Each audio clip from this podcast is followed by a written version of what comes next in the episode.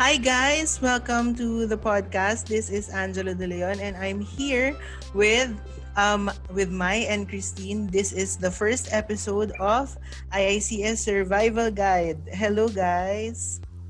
Hi. Hello. Hello sa inyo Hi. So um yun papakilala muna ako. I'm Angelo De Leon. Uh, I'm the host of Kinaya the podcast and I'm also the former chairperson of IICS Comelec and a former staff and team head from Society of Information Technology Enthusiasts. Uh, I'm here with my pass. Hello guys. Uh, short introduction lang about myself. Uh, my name is Marion Paz. So new full name ko, I'm currently an application development analyst in Accenture. Um, I'm a former information systems student. I graduated Bachelor of Science in Information Systems major in business analytics. And I am a former, um, uh, for one year, uh, for two years, I was a top management officer. For the first year, I was the executive uh, vice president, and the second year, vice president naman for Christian and Renewal Sector. And I also have here Jimmy.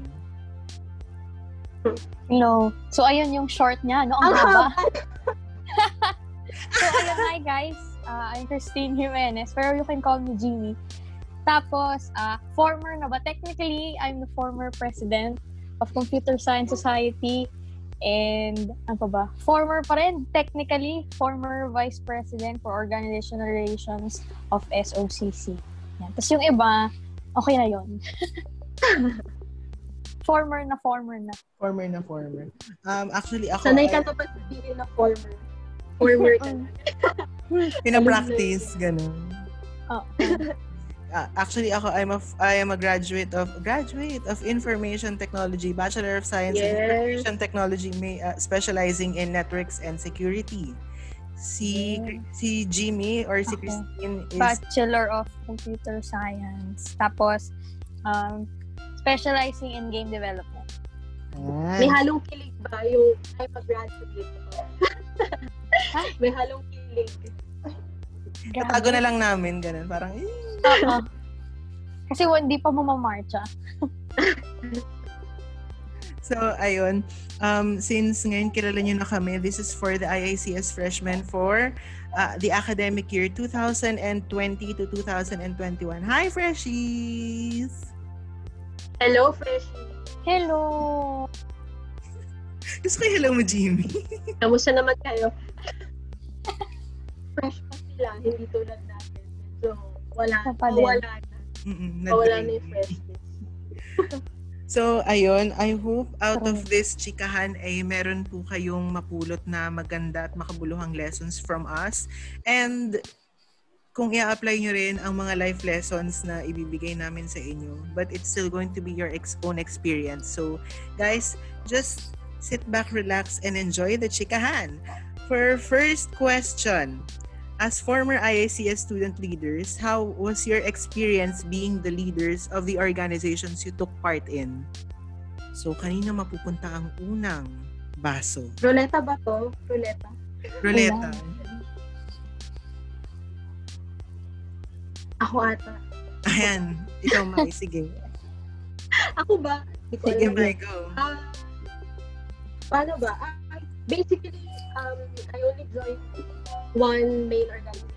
Join din ako ng ISS before, Information System Society, pero mainly tax naman sa ISS.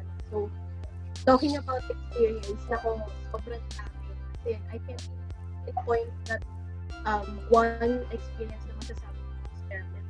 Kasi most of them are really, really, really memorable for me. Most especially kasi, ano eh, we are the founding executive board members. So, nung una talagang na So, we didn't know what to do. But, ganun talaga eh. As a student leader, you, you do it anyway, kahit na minsan hindi ko na alam. Pero, ayun, how was the experience? It was, I can't explain it in one word. Pero siguro, I can say that, um, yung, yung whole, yung, yung buong experience of pastoral officer is, is, really a roller coaster ride and it has made my whole college life meaningful more fulfilling and syempre fun. Yun naman talaga eh. Kasi um, I can't say that I can't speak for everyone na yun yung magiging experience nyo but at least um, I can if there's one thing na I can guarantee kung gusto nyo talaga yung pagiging student yung, yung fun. Andun lagi. So, yun. Ikaw naman, Jimmy. Okay, so kang gaya nung sabi niya, um, joining an organization, especially yung CSS, um, parang basically, I wouldn't be here where I am right now kung hindi dahil sa CSS. Wow! Ang ano, cliche man siya, pero parang ganun kasi um, nag-start ako ever since on first year, nag-start ako doon. Tapos hanggang sa nagustuhan ko siya, na in love ako sa pag pag-serve ganyan hanggang sa naging fourth year graduate ako nandun pa rin ako nandun pa rin yung spirit ko kasama yung sis hanggang ngayon uh, dala-dala ko pa rin siya kasi uh, tinuruan ako na, ng pagiging uh, president and all yung other positions ko na kung paano makihalubilo sa ibang tao, ganyan, paano mag-lead. At saka, ano eh, it opened a lot of opportunities for me. Kahit ngayon, lahat na magagamit ko siya after ko graduate. Kasi, ano yun eh, pag nakita mo sa resume, ganyan, tas kung saan-saan kayo napupunta, ganun. Super saya, super fun siya. And, super thankful ako kasi nung una, nagkakaroon pa ako ng doubts if sasali ako kasi naisip ko na baka maging hassle siya sa ACADS, ganyan. Pero, super thankful na tama yung decision na ginawa ko. Kasi nakatulong pa siya in fact sa ma- ano sa ACADS ko. Actually. Mm-hmm. Di ba? Mm-hmm. Ako Nasa naman. talaga eh. Ay, sorry. Talaga yun. At least, okay, go. Hindi. So sa akin naman, um, kasi ako, yung pinaka-first organization na sinalihan ko is actually SITE. Uh, nag-member ako nung first year ako, tapos uh, siguro nung second year, parang nahanapan ko yung sarili ko na parang, you know, do I, I still have to understand myself much better kung ano bang klaseng leadership yung pwede kong i-offer if if we're talking in terms of how to become a student leader in your uh, in your own eyes. So ako nung ang pin, so yun pinakaunang organization na sinalihan ko is SITE pero yung pinakaunang organization na nag-officer ako is actually ICS Comelec. When I took the opportunity to lead or to become an officer in ICS Comelec, I only had a few points in my mind. Una was, of course, never, hindi ko dapat hayaang malose yung essence ng organization or nung student body na, or student governing body na sinasalihan ko that I, that I took part in. Um, I shouldn't lose their essence because of the things na I might possibly do in the in the middle of my term. So nung naging public informations officer ako at that time, ang iniisip ko lang is of course first to do my work or to do my job very well and then second is of course to give justice to the role itself. Kasi once you're in that office once you're in that position, wala nang ibang mindset na personal, yung personal agendas or some sort of that. Ang pumapasok na lang sa isip mo is you're doing this not only for yourself but also for the organization and for the students.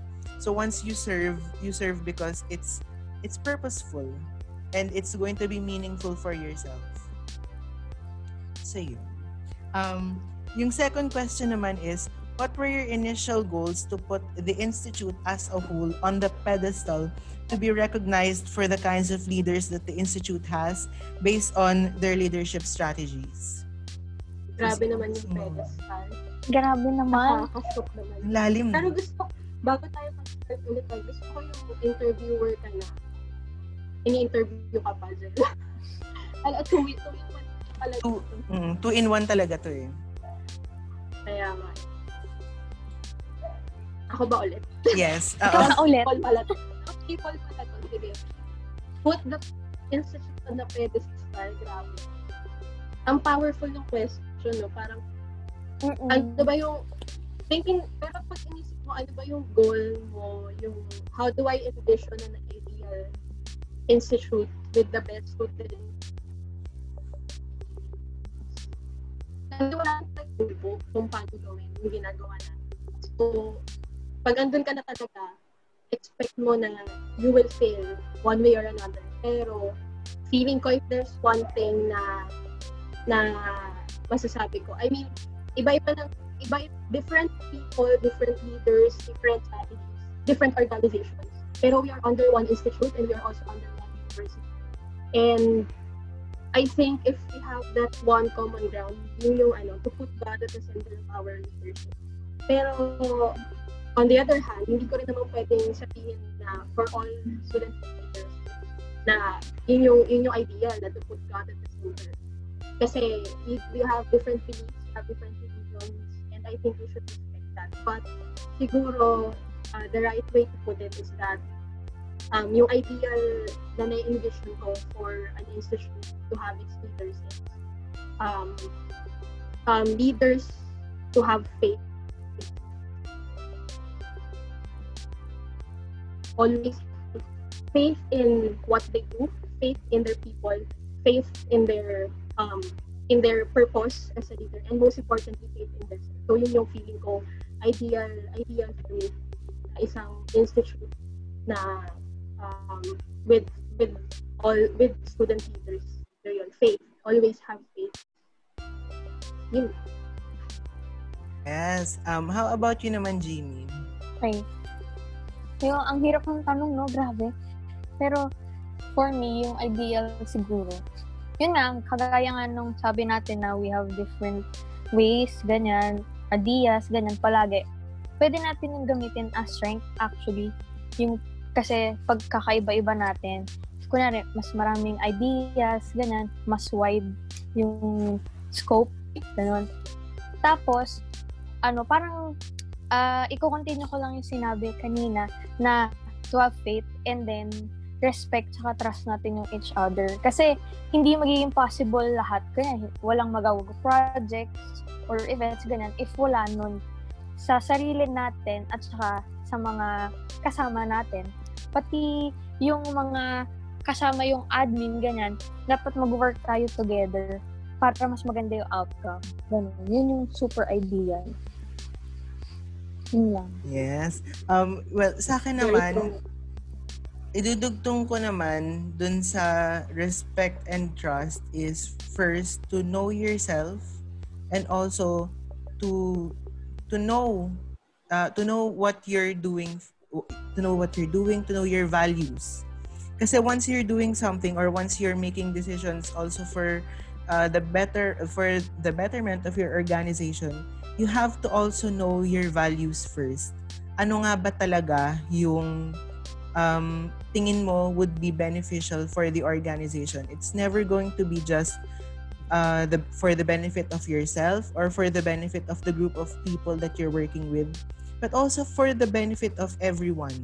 Kasi sometimes we might make decisions or we might make things na akala natin parang tayo lang yung makakakita ng effects nun. But some but most of the time or all of the time talaga nakikita siya ng maraming tao and it takes effect on so many ways and in larger in larger quantities that uh, that we could even expect for ourselves. Kasi syempre tayo, ang iniisip lang natin, gagawa lang tayo ng mga bagay because it's in our heart eh, to do. It's in our heart to serve. And parang yung iba, hindi, yung ibang mga nagagawa natin, hindi na natin uh, iniisip na we would take big credit for it or we would take even a small uh, even a small recognition on it basta magawa lang natin because you know yung interest natin is on our stakeholders and our stakeholders is the student body itself.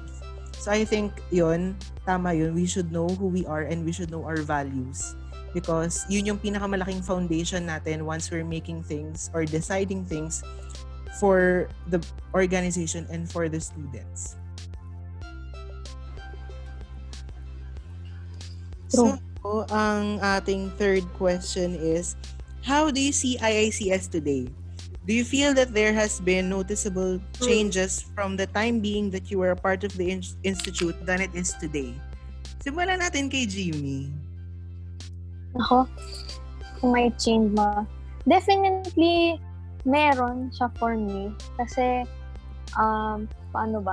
syempre nag-start ako nung fresh ako, parang ano eh, uh, iba pa yung picture ko as a student kasi student lang ako noon, parang ganon. Compared sa um, pag habang nagiging second year, third year, fourth year, ganyan, uh, hindi na lang kasi ako student, naging student leader na ako. So, yung tingin ko nun sa IICS dati, parang ano lang siya, institute lang, ganun, napasukan. Pero, um, as time goes by, parang nakikita mo talaga yung parang, ano ba, yung urge mo na para, ay, gusto ko i-serve tong institute na to, yung students, yung community, ganyan. Tapos, uh, nung una kasi, parang syempre, uh, pa, ano eh, nung sa batch namin nun, kami yung konting batch. So, nung, ano, una pala, parang, kasi, marami yung before sa amin, tapos pati yung after namin. So, nung una, nung first year pa lang ako, parang, syempre, ay, sobrang bongga pa ng mga, ano, mga events, ganun, kasi super dami ng students. Pero, nung, ano, habang tumataas yung year ko, pakonti din um, yung students eh, role sa hacker na nakita ko. Kasi lahat tayo parang nag-adjust nun na parang ay kumonti lang, lahat pati sa events, ganyan.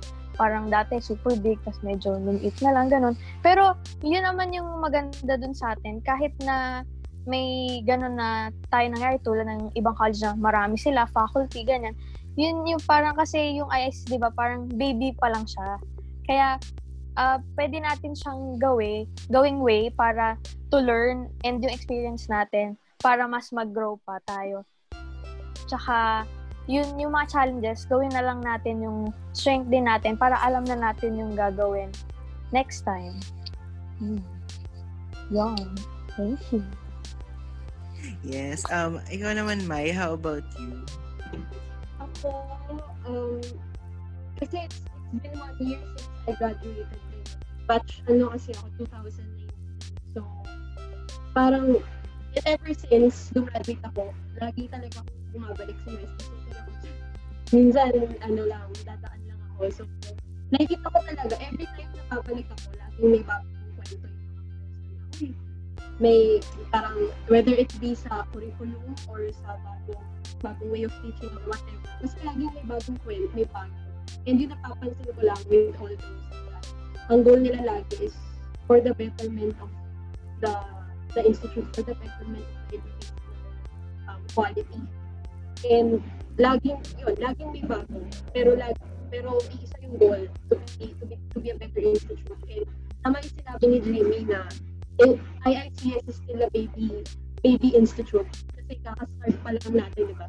But that that's a very great opportunity and that's also an opportunity for us the students na nag-join IICS Institute on its first five years to to witness yung growth niya, to learn from it and kung may nagbago man, I think you can really pinpoint certain changes that are um, very ano ba, very powerful na talagang sobrang wow na change. Pero one step at a time, may nagbabago. Like, something na kung tungkol man yan sa bagong building or or bagong professor, bagong course, or whatsoever. One step at a time, take it day by day. And also, more importantly, yung change comes from the students, I think. Kasi um, ever since I graduated and I've been um, interacting sa mga sa mga students na from first year, from different levels. Napakakausap ko sila, lagi ko naisip, grabe, mas magaling sila sa amin. Gano'n lagi. And it's a good thing, I think. For me, it's a good thing na nare-realize namin na grabe kong mga to, mas magagaling sila sa amin. Kasi, ibig sabihin, nag-improve yung way of learning sa IICS. And And I think you can really see that through the through the students. Kasi yung students talaga yung biggest assets of the university. So, and, but it's also a teamwork talagang ano, contribution din from, from the admin, from the professors, from everyone. But I think na yung if you're going to talk about change, kung talaga nanggagaling yung. So, Thank you for that. Yes, actually, um, during kasi during the five or six years of IICS, doon sa five years na yun, starting from 2015 to 2020, ang daming changes and yung changes na yun kasi sometimes hindi mo napapansin na nagte-take effect na pala. Sometimes um, it's not just in the change of parang administration or the change of the type of leadership that there is, but sometimes or most of the time it actually is the in the changes within the students, within their academic loads, uh, and the way they handle the organization works. Alam mo yung makikita mo before, parang ito yung manpower na ano, meron ka and ito yung mga outputs na nagagawa per organization. Tapos as as another year goes by, tapos may bago may fresh set of students who would actually participate in different organizations. Alam mo yung parang makikita mo yung workload nila, isang may mga times sa isang tao lang pero yung kaya niyang gumawa ng more than yung work na kaya ng dalawang tao and so much more. So parang dun pa lang makikita mo na parang ito yung mga changes na hindi mo ine-expect pero mangyayari talaga. And it's not it's not it should be taken in a negative context or in a negative way because alam mo yung the isipin mo na lang if if these kinds of students are that progressive already and it's only been one year paano pa for the rest of the year or for the coming years di ba And yun nga, as time goes by, talagang ang dami mong na, ang dami mong nakikitang mga bagong offer offerings ng mga ibang students to bring in the table.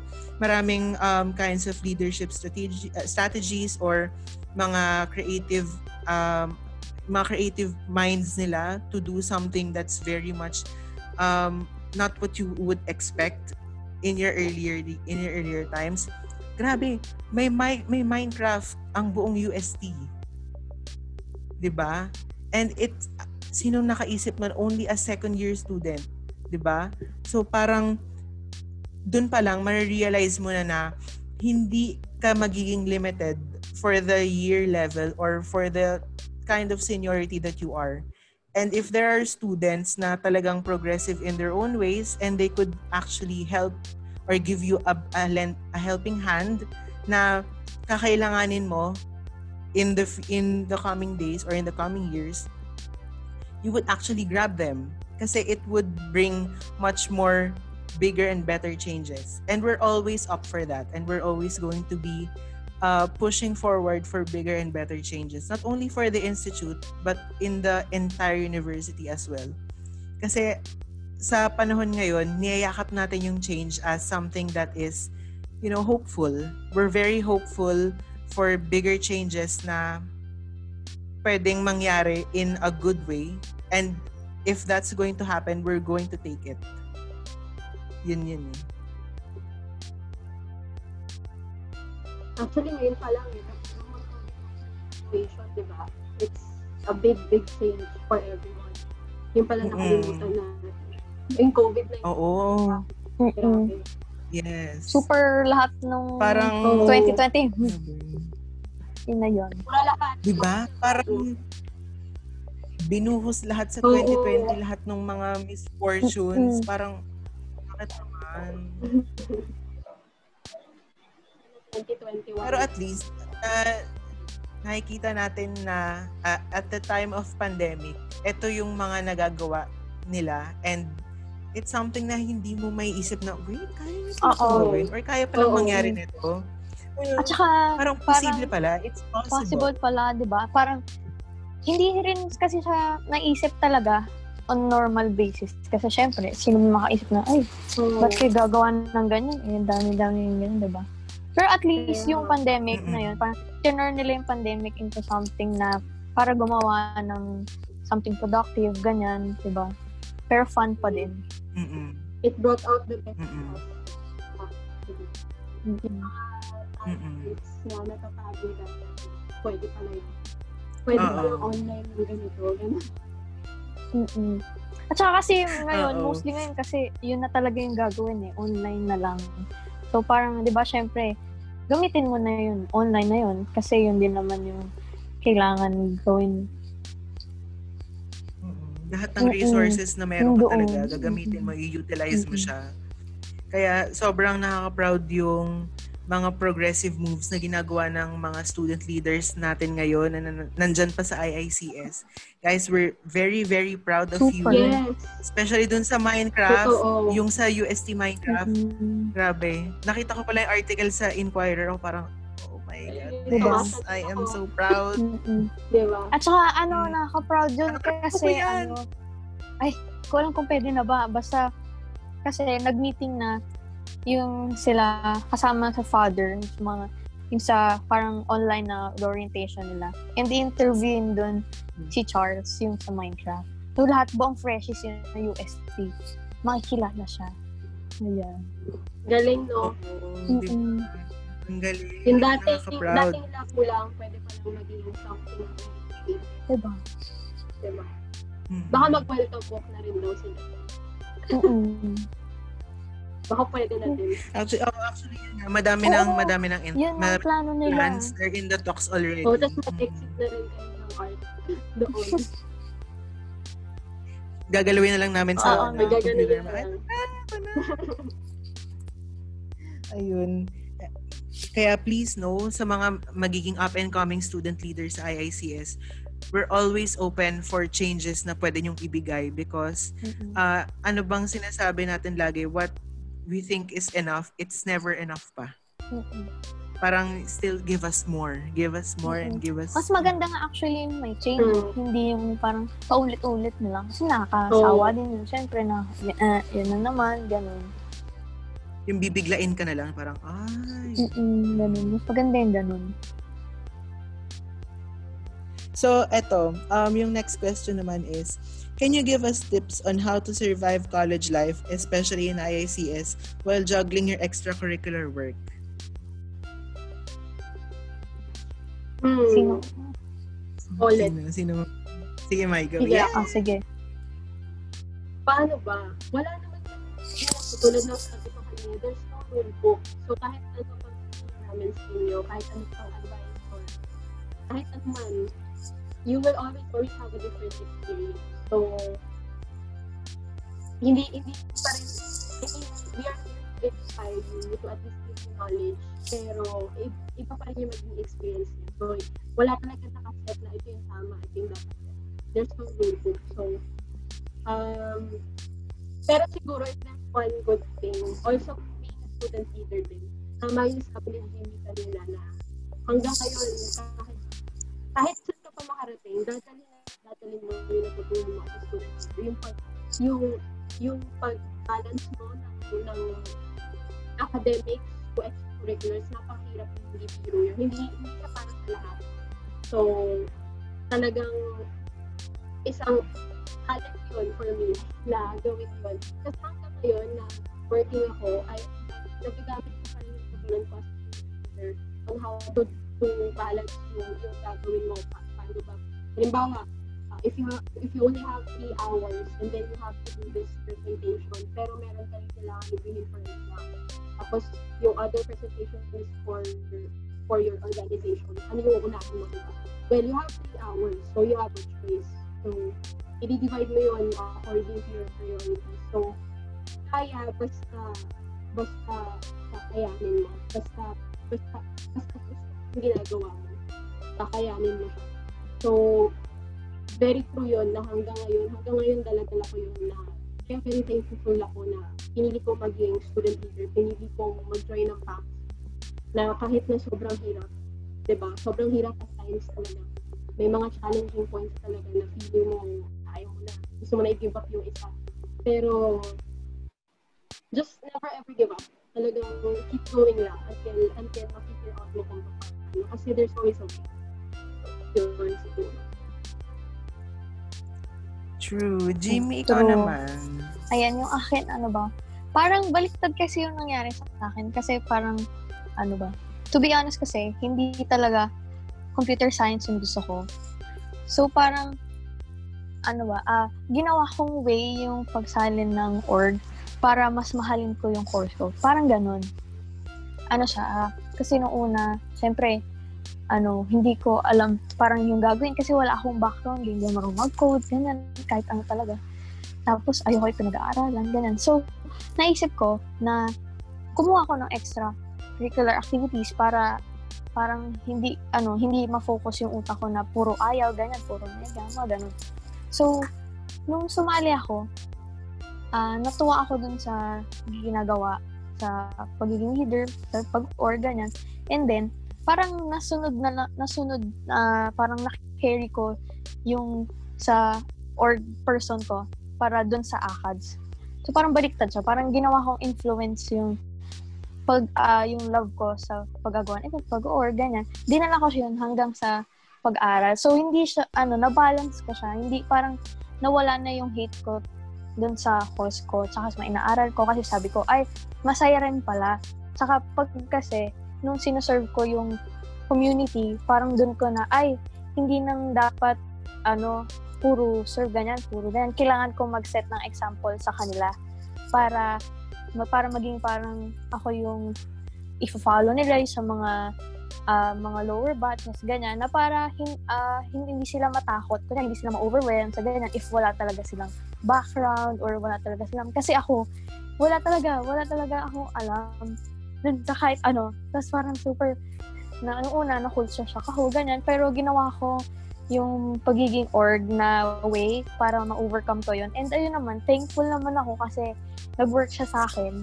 So, yun, parang kailangan lang, yung very tip ko lang sa kanila is commitment talaga. So, pag ikaw, alam mo yun sa sarili mo, kung ano yung pinasok mo, kailangan mo mag-commit para mas mag-work sa'yo. Ganun, yun lang. Ayun. Um, ako naman, um, siguro ma-applicable to everyone to yung uh, sinabi sa akin golden rule bilang student leaders. It's um student ka bago ka maging student leader. So, what you need to know is you always have to prioritize things first. Alamin mo kung ano yung mas importante. If you can do this work or kung kaya mo bang ipagawa muna sa iba na kung kaya naman nila, then delegate tasks hindi yung sasaluhin mo lahat ng trabaho because you believe na kaya mo. Because hindi naman sa discourage natin sila na hindi nyo kaya gawin lahat. But sometimes you also have to listen to yourself. Kung yung katawan mo or yung sarili mo, you're already drained out or you're burned out, then, you know, try to prioritize things first. Uh, make a list uh, alamin mo kung ano yung mga most important least important and then try to work out on the most important things first. Then, kung kaya mong ibigay muna sa iba, then bigay mo. Tapos, ikaw, for yourself, unahin mo syempre yung inner peace mo. Kasi sometimes when we're doing so much, nakakalimutan natin na tao tayo, napapagod tayo. And kahit sino pa yan, syempre, kailangan talagang una, nilang unahin yung sarili nila because once we're doing so much, nakakalimutan natin din na parang hindi na hindi na tayo to eh. Parang we're overworking ourselves with the course or the workloads, academic workloads that we have. And then we're going we're also going to stress out ourselves with the extracurricular work. And also remember to listen to your executive board sa yung lahat ng co-executive board members mo, pakinggan mo sila because as a leader, you don't always have to command. You also have to uh, to start a conversation, to listen to their thoughts and opinions and make them feel valid. Because sometimes, hindi naman laging isang tao lang yung tama. Most of the time, it's also other people. Sometimes sila yung gumagawa ng points na medyo, hindi medyo, um, yung tama talaga that would actually give a lot of uh, benefit not only for ourselves but for the people or the group of people that we're catering our work for. So, yun, makinig talaga sa executive board members. Don't overwork yourself and prioritize your academics. Because I tell you, Mm-mm. I tell you, hindi talaga magiging balance yung pag inuuna mo yung org work before your academics meron ka talagang mapapabayaan. Pero mm-hmm. once you start to organize yourself and your work first, yun talaga. Parang ma mapuput up mo yung sarili mo ulit. But I mean, it's valid if you would feel burnout kahit na na-organize mo na yung things mo or yung mga work yung workloads mo kasi it actually happens. It actually happens. Mm-mm. At saka, add ko lang, um, kasi yung mga ganyan, kung napapagod na ta- tayo, ganyan, di ba? Um, never naman tayo alone. Parang kahit aka dyan or ganyan. Oo. Pwede naman tayong mag-ask ng help always sa friends, family, or sa mga classmates, ganyan. Huwag natin sarilihin yung nafe-feel natin or kung pagod na pagod na, pwede naman natin i-share. At saka lagi naman may willing na tumulong. Yun nga, sabi ko sa isang episode ng podcast ko, parang um, you always only have to need one person to stay beside you in your very, very, very lowest point in your life na parang, ano, nandyan lang sila para makinig, para yung maging shoulder to cry on mo. Kasi sometimes, uh, when people listen, it makes you feel valid and they give you that kind of emotional support para maging stable ka ulit and be able to do everything again. May add ka, Mai? Or wala na? lang. If I lahat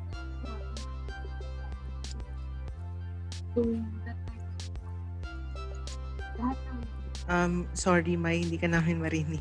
hello, Ayun. Hello? Hello? Ayan, ayan. Mm-mm. Meron na. um, Nawawala. Nawawala. hello, Hello? Hello? hello, Ayan. Ayan, ayan. okay. Yan. Ayan. Nawawala Nawawala talaga. talaga siya. Na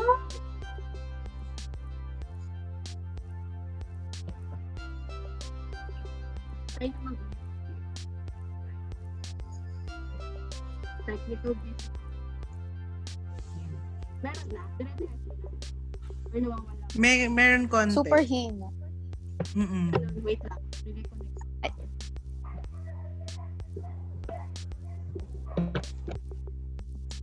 Hello. Chine- chinek ko din yung Hello. connection ko if etong earphones ko pero no. Hindi. Ay, headphones. Hindi. Okay, go.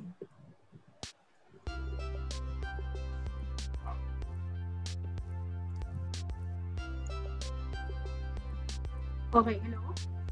Ayan, hello. Hello. Okay na? Yes. Balik Ayan na ako. Ayun, lahat ng sinabi ngayon. Nawawala siya. Oh my God! Wait lang. Alam ko Ayun, na. malakas. Hello. Ayan. Ayan. Ewan ko biglang lumipat yung mic sa internal microphone. Ayan, Ayan. Ah, external. ayan. Okay na. Yun. If I may, if I may add lang na lahat ng sinabi nyo regarding how to survive college life, 'di ba? Lahat din ng lahat ng sinabi natin, it always it also applies to when you start working na sa industry. Lahat 'yon as in yung yung balancing and everything, listening to your colleagues, um, teamwork na hindi hindi laging isang opinion lang yung tama. Lahat 'yon mag-a-apply when you start working. Yun lang. Actually, oo, na-experience ko na din siya sa SLC. Talagang all opinions are valid. And Talaga. So, yung next question ko naman is, um, what is your biggest driving force to wake up early every single day? Because sometimes, hindi talaga tayo, nawala na tayo ng driving force na parang, ala, 7 a.m. na naman. Lalo na pag maulan. Aha, totoo. Parang commercial to ah. Bakit ka gumigising sa umaga? Kape. ng kape. So, si, Ako ba ulit? si Jimmy muna kaya. Si Jimmy ulit. oh, sige, ako muna. Mm sige, sige. Driving force. Hmm. Kasi ako, lalo na yung, yung situation ko, hindi kasi ako nagdo-dorm. Tapos, super layo ng bahay namin. So, edi, syempre, super aga ako gising ko na gising na ako nun ng mga 4, ganyan. Tapos, driving force ko. Siguro, for me, yung family talaga. Kasi, ano eh, wala sila. Syempre, sila yung nagpapaaral sa'yo, nagpapakain sa'yo, lahat. Parang, um, parang, kumbaga, yung pwede mong gawin is mag-aral ka ng mabuti. Tsaka, pumasok ka. Ganun. Kasi, at saka, ako kasi, parang naisip ko rin, pag hindi, kunyari, hindi ako pumasok, ganyan, or late hormones, parang, sino ba yung niloloko ko? Parang, di ba, sarili ko din. Tsaka kasi, pag may na-miss ka, ganyan, sino mahirapan? Di ba? Ako din naman. So, ayun, parang ganun. Um, pag yung driving ko, siguro, ayun, yung family ko, ginagawa ko na lang motivation sila at saka yung mga friends, ganyan lahat. Uh, para na inisip, sinasabi ko lang sa sarili ko na kailangan mo to kasi ako rin naman yung magbe-benefit dito in the long run. Parang, okay, ngayon, uh, mas, ano, mahirapan ka, hindi ka uh, maaga ka gigising. Pero, uh, pag lumaki hanggang sa work mo, ma-realize mo rin na, ay, buti na lang pumasok ako sa ganito, buti na lang hindi ko na-miss yung ganito. Kasi, uh, sa ikaw rin, ako rin yung magbe-benefit, yung sarili mo din. Hindi naman yung ibang tao. Yan, yan ta- totoo din naman talaga. Um, kasi mm-hmm. once you start, parang yung, mag, yung isipin mo, yung mga factors kung bakit kailangan mo talagang gumising. Parang ikaw, okay, talagang kahit kahit labag sa kalooban mo, gagawin mo talaga. Mm-hmm. May, ikaw naman. Ako, syempre same din with Jimmy. Same, same, yun din, family talaga. Kasi yun talaga yung number one eh, di ba? na talagang from being a student to to until sa work life family talaga lagi and siguro ako since adult adulting na tayo we're talking about family hindi na lang current family iniisip mo yung future din na pan, para sa mo ba ginagawa to? Bakit ka ba nag-iipon 'di ba? Course kasama dun sa pangarap mo professionally yung personal dream mo to have your own family to have your own savings 'di ba? So kung kung yun yung magiging driving force mo from being a student, I think no matter what, kahit kahit magkamali ka man, madapa ka man, you will always, always get up. Kung ganung klase yung mindset mo na para yun sa loved ones mo and para sa pamilya mo. And ano din, yung purpose mo, yun lagi yung binabalik ko sa sarili ko pag nahihirapan ako. Yung pag, halimbawa, uh, especially extracurriculars, kasi 'di ba, you're at school because ang main purpose mo is to study pero you're doing extracurriculars na may choice ka naman na hindi gawin. Pero you chose to do it anyway. And I think I always come back to the question na bakit ko ba ginagawa to? Para kanino ba? Who, who will benefit from this? So, until now, na kasi kahit working na, meron pa rin naman tayo extracurriculars eh. Like this. This is an extracurricular for me already.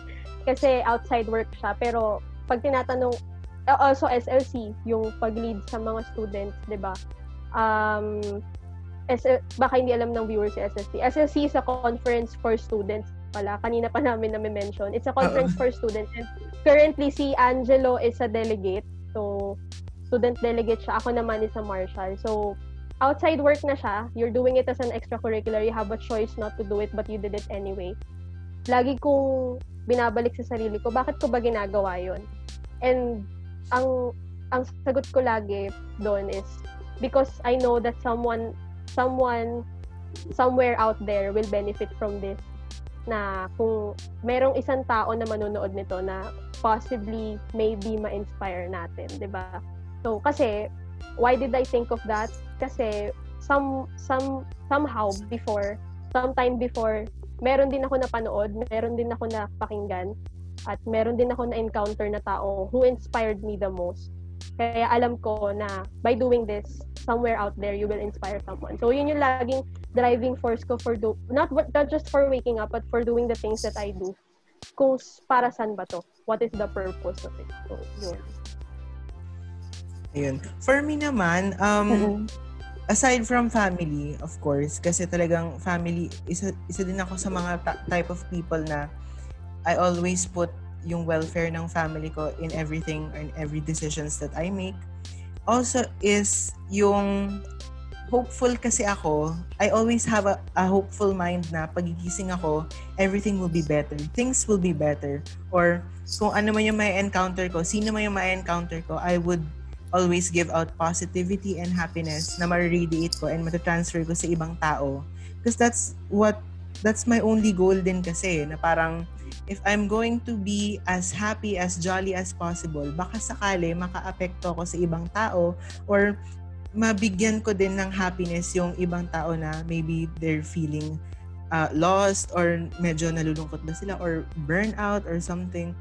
Yun, parang ikaw bilang isang tao, ang inaasahan mo talaga is yung makaapekto ka in any way possible sa mga taong makakasalumuha mo. So, yun yung isa, pang, yun yung pangalawa. And then, yung isa pa is because, you know, you have to do this dahil kailangan mo eh.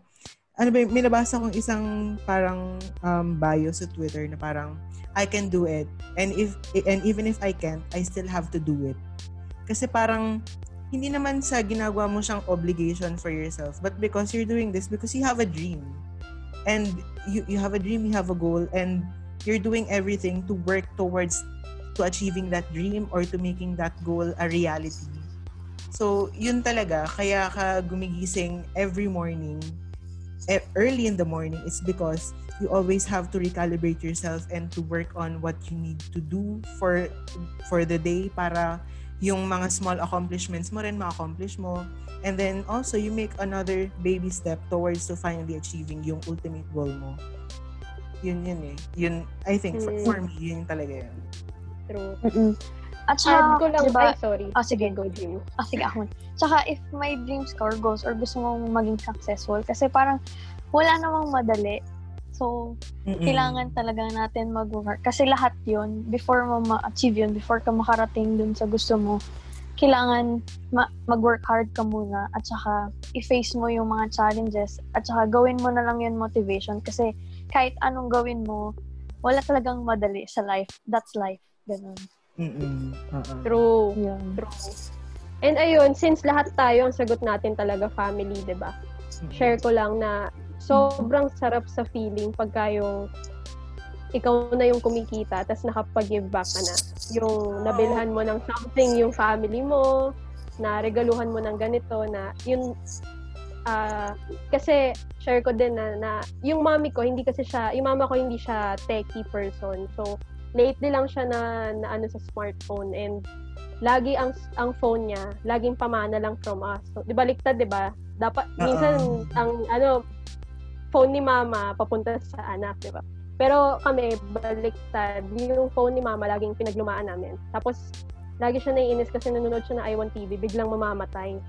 So, nung kailan, nabili ko siya ng phone, tapos iba, iba talaga, sarap sa feeling, na ikaw na yung, ikaw na yung magbibigay, di ba?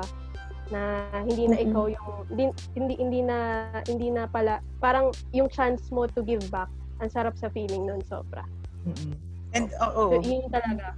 Na-experience ko na din yan before nung, kasi, eto ha, um, I'm not advising everyone to do this, pero kasi ako, nung college life ako, habang hinahabol ko yung hustles and bustles of my never end never ending dilemmas in college life, naisipan ko pang mag mga side jobs, yung mag-photographer ka, Nice or one. mag ano ka ng mga ano mga developer teams para tulungan mo sila sa ano nila kasi ano nagbi-business analyst ako on the side habang nag-SE ako.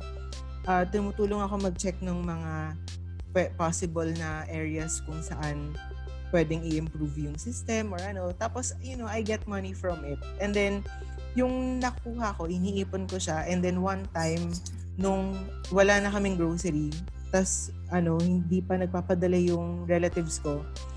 Nang tanong kaagad ng mama ko, paano tayo makakabili ng pagkain yan? Tapos, eh, sakto, kakapa- kakabigay lang sa akin ng bayad ko. So, sabi ko, oh, ma, eto, oh. Sabi, saan mo nakuha yan? Sabi ko, basta, ganun. Tapos, yun, alam mo yung parang kinakain namin, parang, oh, galing sa pera ko yan, ganun. Tapos, di ba, magtitipid ka na. Iba na yung feeling pag hawak mo yung cart sa supermarket tapos ikaw yung magbabayad. Hindi ka na kuha lang ng Kuha kuha. lang kuha. Iisipin mo na. Hindi Parang- na yung dati, basta laglag na laglag lang. Oh, parang, magkano ba to? Tapos, check mo yung budget mo, parang, kailangan ko ba to? O gusto ko ba to? Oo, Ganun, gusto diba? mo lang, babalik mo na. Ganun. Shoutout nga pala sa Team Opulent Olive sa SLC. Alam ko makikinig kayo. Hoy, grabe. Sige. Shout out na rin sa Youthful Yellow. Hindi nagpatalo. Nagpatalo. Hindi ako magpapatalo. Shout out sa Youthful Yellow. Dahil dyan, isi-share ko na sa kanila to. Opulent Olive, guys, makinig kayo ha. Ba natin ng youthful Yellow. Ikaw naman, Jimmy, may dadagdag ka pa?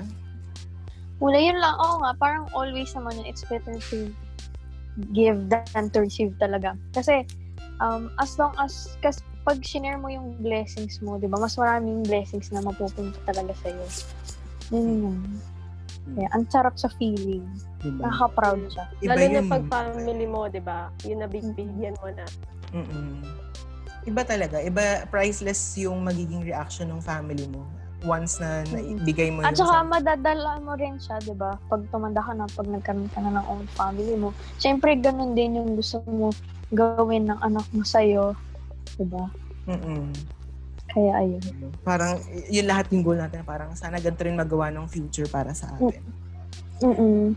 Yes. So next, um, what has been the most inspiring message you have received during your most stressful times as a college student? So, simula tayo kay Mai. Hmm. Ah, ito. Isa lang lagi sagot ko eh pag tinatanong ako sa ano, yung parang inspirational statement na narinig ko. I heard this during the months na nagtitesis kami, nagka-capstone. So talagang stressful. Talagang nako, tal- yun talaga yung pinaka-stressful, 'di ba? Capstone thesis. Actually. So, nung time kasi na yon fourth year, um, yun yung mga time din na attend tayo ng attend ng seminars, di ba? So, there was this one time na um, umattend ako ng seminar by, Accent- by Accenture din. Tapos, she's currently a managing director in Accenture. Tapos, she, she told us about this um, amazing story of how how she became paano ba? Ano bang tawag doon? Yung, yung nagbabike sa mga mountains. Basta yon biker siya. Mountain biker siya. Parang ganun. Tapos, parang meron daw one time na she was about to bike dun sa side ng cliff na sobrang stiff na pag nalaglag ka, deads ka talaga. She was so scared but she did it anyway. Tapos, nakalagpas siya ng buhay and ngayon, isa, nagli-lead na siya ng isang team dun sa parang sa biking sa isang biking community. So parang ang sinabi niya doon na, na very powerful statement is that do what scares you. And for me, during those times, yung capstone talaga is a very scary and um, shaky time for me and I think for almost everyone, di ba? Talagang um, medyo, yun yung time na questionin mo talaga, ito ba talaga yung tamang course para sa akin? Parang kaya ko ba talaga to? Oo. Pero pero 'di ba, you you do it anyway. Same with leadership, same with ano, with with being a student leader. Na you have a choice but you did it anyway. It's scary but you did it anyway. So, ayun, siguro yun yung naging mantra ko and and guiding principle ever since sa thesis, sa sa work, sa kahit na saan. Parang if it's scary, if it doesn't scare you, then it then you're not, not dreaming big enough, 'di ba? So, um, kahit scary siya, kahit kahit feeling mo di mo kaya, kahit feeling mo malalaglag ka, do it anyway kasi um para kung para yun sa goal mo, para yun sa pangarap mo, 'di ba? So yun yung yun yung pinaka-inspirational na narinig ko. For, And also, that's very powerful. mm, GP, ikaw naman. Ayan yung akin, ano ba, ah, kasi nung time na, nung nagkaroon po yung pandemic, ganyan, parang ano, super nasad ako nun. Kasi, nung, di ba, sa term natin sa, sa president ng org, ang dami mong, ano, dami mong gustong goals, dreams, events na hindi natuloy dahil doon, di ba? Tsaka kahit doon sa, ano, sa ACADS natin, yung field trip natin, yung trip lahat, gano'n. Oo. Dami Ang siyang natuloy. So, ano nun, um, may kinausap ako na nagrarant ako, ganyan na parang, um, na, parang na-fail ko yung term na to, na-fail ko yung community, ganyan, yung student. Tapos, may sinend siya sa akin na, na quote, parang nakalagay doon na, ano, everything will be okay in the end. If it's not the end, then, ay, if it's not okay, then it's not the end. So, ayun, parang, um, parang na, nakapag-reflect ako na talaga na maigi na parang, ay, parang, syempre, hindi naman siya, hindi yung life, parang hindi na naman sa isang straight na line din. Syempre, may ups and downs talaga. Tapos, naisip ko na lang na, ay, ano, hindi hindi naman natin kasalanan na nangyayari to, ganyan. Hindi naman, wala naman may gustong mangyari. So, parang sinabi ko na lang na, ano, uh, imbis, imbis na naisip ko yung mga bad things na yun, uh, naisip ko na lang na parang isipin ko na lang na at least safe lahat kami, ganyan, safe family, your friends, students, lahat, and walang magkakasakit sa atin, ganyan. Kasi, um, na, uh, naisip ko na kung ako, ito yung nafe-feel ko, meron pang ibang tao na mas malala yung pinagdadaanan or mas malaki yung problema nila. Kaya ayun, parang yun lang, naisip ko na basta pag maging okay siya, everything, pagka okay na lahat, maging okay siya in the end, pero pag hindi pa siya okay, edi gawin na lang natin yung way para ma-motivate saka mag-learn tayo from our experiences, di ba?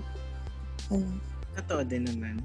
I mean, yeah. habang habang hindi pa habang hindi pa talaga okay, wala pa, hindi pa yung tapos. Ayun. Um, sa akin naman, laban eh. Oo nga eh. Tapos ano, sa akin naman, uh, parehas kami ng scenario ni Jimmy. Nagrarant din ako. Ang pinakaiba naman namin, nagrarant ako sa mga formers na form, former chairpersons ng COMELEC. Parang ang sinasabi ko lang noon is parang ano, wala, parang wala akong nagawa. Parang feeling ko ang failure ng term ko. Parang ano ba, ano bang pag sinasabi ko, pag binibilang ko yung achievements na nagawa ko bilang bilang chairperson sa term ko, parang parang ba, ba't wala akong masabi? Ganun yung ginagano ko. Uh-uh. Lagi sinasabi ko. Tapos alam mo yung sinasabi nila sa akin palagi, tignan mo kung nasaan ka. Tignan mo kung saan ka nagsimula. Parang from where you sta- you've started, take a look at the progresses that you've made. Wag na natin sabihin, wag na nating sabihin na yung term mo ngayon as chairperson. Simulan natin yung pinaka-start mo bilang yung bagong sali mo sa Comelec nung first year ka. Tignan mo yung mga changes, yung mga bagay na nagawa mo noon hanggang sa nag-progress over time. Tapos tignan mo kung ano yung, kung sino ka or kung ano na yung mga nagawa mo ngayon. Sabi, sinasabi lang nila, and if kung kami yung tatanungin mo, you did everything you could and you did more than what's enough. So parang ang sinasabi, ang sinasabi ko lang dito is, even if tingin mo, wala kang nagawa, you've already, you've already done more than enough. If you, etong sa pandemic na to, if you if you followed yung talagang rules ng local government units ninyo, like yung pag-quarantine, talagang hindi kayo lumabas ng bahay, then you've already saved lives. If you donated or you supported local businesses, you've already helped in saving the local economy that we have. If you use your voice, your platform for the good, and if you're using your platform to inform others of what's really happening, then you're also helping everyone else to be much more informed and yung hindi lang sila magsettle sa kung ano yung nababasa nila sa internet. Because sometimes, um, when we think na wala tayong ginagawa for others, we're actually doing everyone else a big favor with our own existence and with the little things that we do. Di lang siguro natin siya na, nakikita ngayon, pero in the long run, 'di ba? Makikita natin na ay ganito, ganito yung nagawa ng pag example, ganito yung nagawa ko for educating only a small group of people. Parang napapalawak na nila yung knowledge na inimpart mo sa kanila. Ganun. So, talagang always think na even if you feel na wala kang nagawa, marami ka nang nagawa. Yun yun. So, uh, kayo guys, may idadagdag ba kayo? Um, oo, yun lang. Pero kasi, for me, hindi rin talaga may iwasan yung self-doubt. Parang each and every one naman sa atin, naisip mo talaga yun na idadoubt mo yung sarili mo. Pero, um, parang pag sinab pag nanggaling siya sa ibang tao na parang, ay, you've done more than enough pala. Parang, uh, ma- maka- mapapaisip ka na lang na parang, ay, okay, kasi sila yung nakakita, hindi ikaw. Yung mga ginagawa. Mm-hmm. Ayun. Siyempre, iba yung nakikita nila sa nakikita mo eh. And once na marinig mo yun, mm-hmm. parang ikaw, meron ka ng, may feeling of na self-validation na parang, okay, okay, kampante mm-hmm. na ako. Tsaka pero syempre, hindi rin dapat puro self-doubt. kailangan din natin makalimit sa sarili natin. Yes, self-love. Wow. Gusto ko yung segue mo. May hugot. Kaya nga eh. Ganon. Self-love, Jimmy. Gusto ko yun ah. Okay. So yung next is, uh, what do you think hinders the future student leaders in pursuing to lead and serve the student body? Pwede ako mauna. Ikaw Feeling naman. ko, feeling ko, kaya yung pinakamalaking factor para hindi nila i-pursue is they think yung age nila or yung level of yung level nila ngayon parang iniisip nila na someone else could do a better job than I could. No. Um, if you think you can do so much kahit ano pang year level mo, go for it. Uh, gawin mo. Gawin mo kung ano yung tingin mo tama. Kasi sometimes, it's the bravest people who act who actually take the huge who, huge courageous step who actually end up majestic, marvelous, and victorious. Gusto ko yung marvelous Oo. and victorious, Victorious. and majestic. Grabe yun ah. Napumasok sa isip ko dahil. ako, ako next. Mm-mm. Ah, okay. So, akin, hindrance. Ah, feel ko parang siguro yung ACADS na din. Ganun. Siguro matatakot sila na i-balance yun or baka matakot sila na ay baka pag sumali ako baka bumaba yung grades ko, baka di ako makapag-focus, ganyan.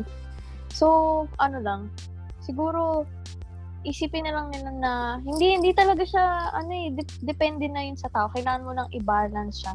At saka, kasi most of the time, tulad nung uh, experience ko, mas napadali pa yung akad ko nung sumali ako ng org talaga. Sobrang laking tulong niya sa akin, promise. Yun. Kasi, para ano, sobrang sinasabi ko yun na lagi kong tip yun sa gustong maging student leader. Kasi, mas malaki yung, mas malaki yung connection mo. Tapos, mas marami kang makikilala. Nya- Kahit sa lower batch, higher batch. Tapos, sila yung makakatulong sa'yo kasi napagdaanan na nila yun. Tapos, mas makakukuha ka ng tips sa kanila, ng help. Ganyan. Kaya, yun. Hindi sila matakot. Ikaw naman, Mai. Yun. Ako naman, siguro in general, yung feeling ko kinatatakutan, kinatatakutan ng most of the students, yung the fear of failure. Yung napapangunahan ka kasi minsan ng takot eh, na feeling mo, ay baka hindi ko kaya yan, ganun. Tama nga si Jello, di ba, na ah, sabi niya, parang iniisip mo lagi there's someone better than you.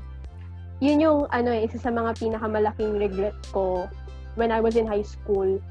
Um, parang back then kasi lagi kong iniisip na I've always wanted to to speak up. Mahilig ako, that's my strength, communication. Pero nung high school ako, I, ne- I, ne- I was never this this madaldal and this very outspoken. Kasi laging iniisip ko pagka merong group presentation, eh mas magaling naman si ano siya na lang para ma para maging maganda yung presentation namin. Or pag merong merong ano bang tawag dun yung mga yung mag-monologue ka na mag-isa ganun. Parang isipin ko lagi eh mas magaling din siya doon, mas maganda siya sa akin siya na lang.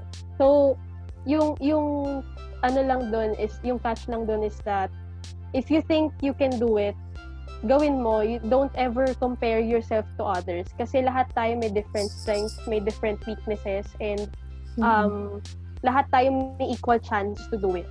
So, yun yung, yun yung something na niregret ko before, but I, I was able to work on nung naging college ako, na-build up yung confidence and all.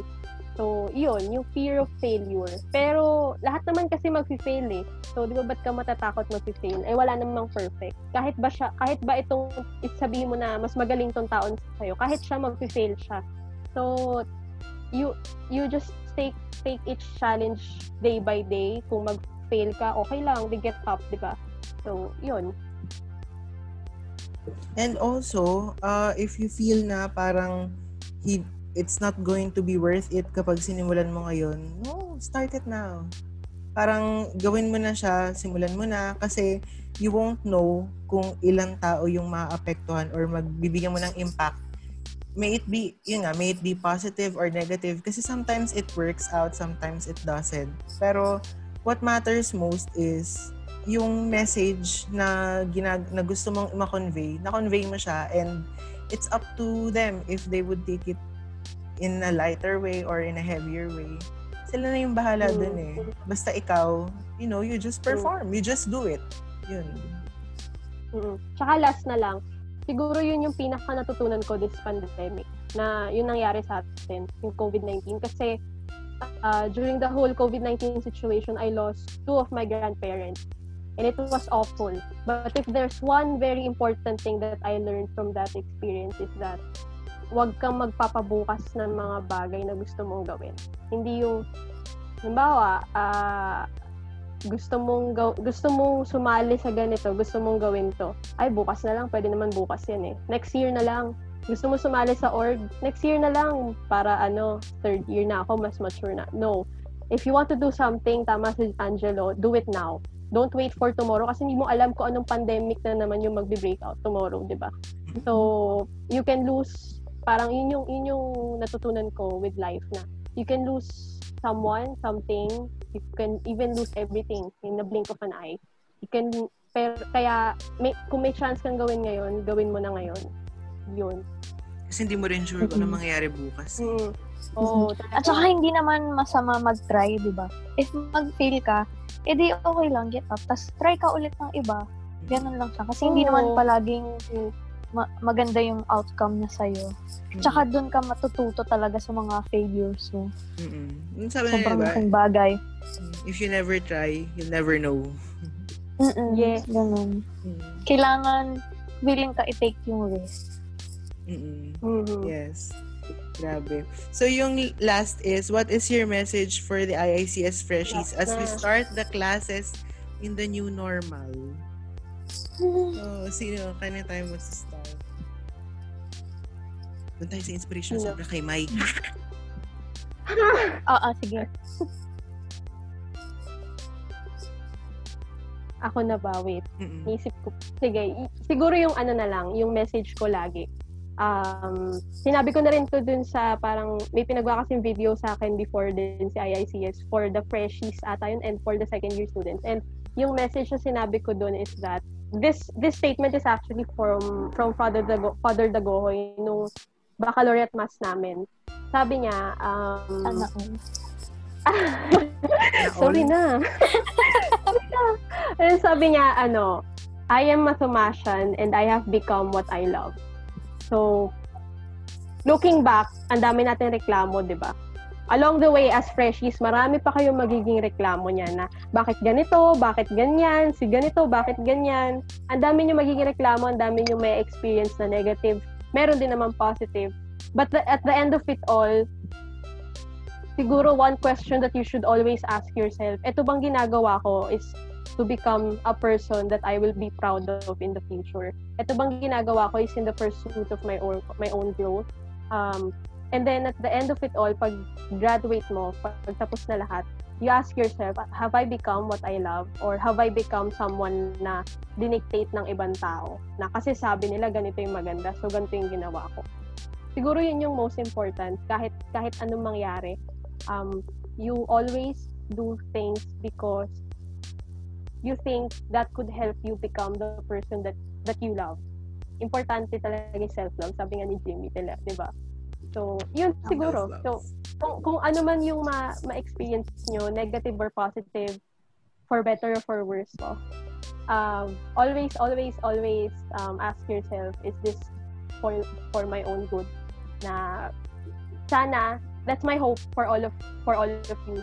Maaga pa masyado eh to to to give you this kind of advice alam ko pero kasi freshman pa lang kayo eh pero yun um I hope that at the end of all of this when you graduate you can also say na I am a Somasian and I have become what I love yun Jimmy. Wow. Grabe Labanan mo naman yun. yung sinabi niya, no? Labanan mo yun. Wala sa akin, sobrang cliche yung sabihin ko. Pero yun talaga, parang akin, never give up talaga. Mm-mm. yung sa akin kasi, ah, kahit ano mang mangyari sa inyo, freshie, parang kayo syempre, baka yung iba sa inyo, ma-culture shock or ah, basta manibago, ganyan. Basta, never give up talaga. Tao tayo, lahat tayo napapagod, lahat tayo na-stress na ganyan, lulungkot. Pero, um, pwede naman na tayo magpahinga. Yun din always na pagpagod na, wag na ipipilit. Pahinga muna. Pause muna. Lalim Yan, Tapos, hugot. tutuloy na lang Lalim. ulit. Parang Ay, grabe, ano, hindi hugot. Galing yun. Sa mahinugot yun, hugutin ko nga din. Tapos, dito, gano'n. Tsaka, ah, pag, pag, pag after mo pahinga, parang bumalik ka, i parang double, triple mo yung effort mo, ganyan. Kasi, at the end of the day, dun mari ma-realize na parang, ay, dati, ganito, nasa-stress lang. Ako, kunyari, ano, dati nasa-stress lang ako about sa thesis na to, sa SE namin, tapos ngayon, natapos ko na siya. Ganon, graduate na ako. Ganon siya eh. Ah, ah, mag, marami talagang challenges na da- dadating. Tsaka, gaya ng sabi ko kanina, wala talagang madali sa life. Lahat kailangan paghirapan natin. At saka, mas maganda na sabihin mo na, ay, narating ko tong dream ko, tong goal na to. Naging successful ako kasi pinaghirapan ko to. Ganun. Yun siya. Kaya, never ever give up talaga. Push lang lang push. Yan. Yes. Ayan. So sa akin naman, um, ito lang yun. Um, Never lose your sight. Never lose your essence. Never lose yourself. Pwedeng maraming factors ha, while you're in your college days. Since, yun nga, sabi nga ni May, marami kayong magiging reklamo, marami kayong magiging problema na maha- nahaharapin. Pero, yun nga, if you never, if you know who you are, or yung alam mo sa sarili mo na, eto ako eh, eto yung path na tatahakin ko, never ako magiging blurry or yung vision ko for who I want to be, hindi magiging blurry. Hindi siya magiging malabo kasi ikaw, alam mo kung ano yung ginagawa mo and ginagawa mo siya kasi ito yung gusto mo. Ito yung parang, ito yung bagay na magpapasaya sa'yo. Ito yung bagay na matagal mo nang gustong gawin.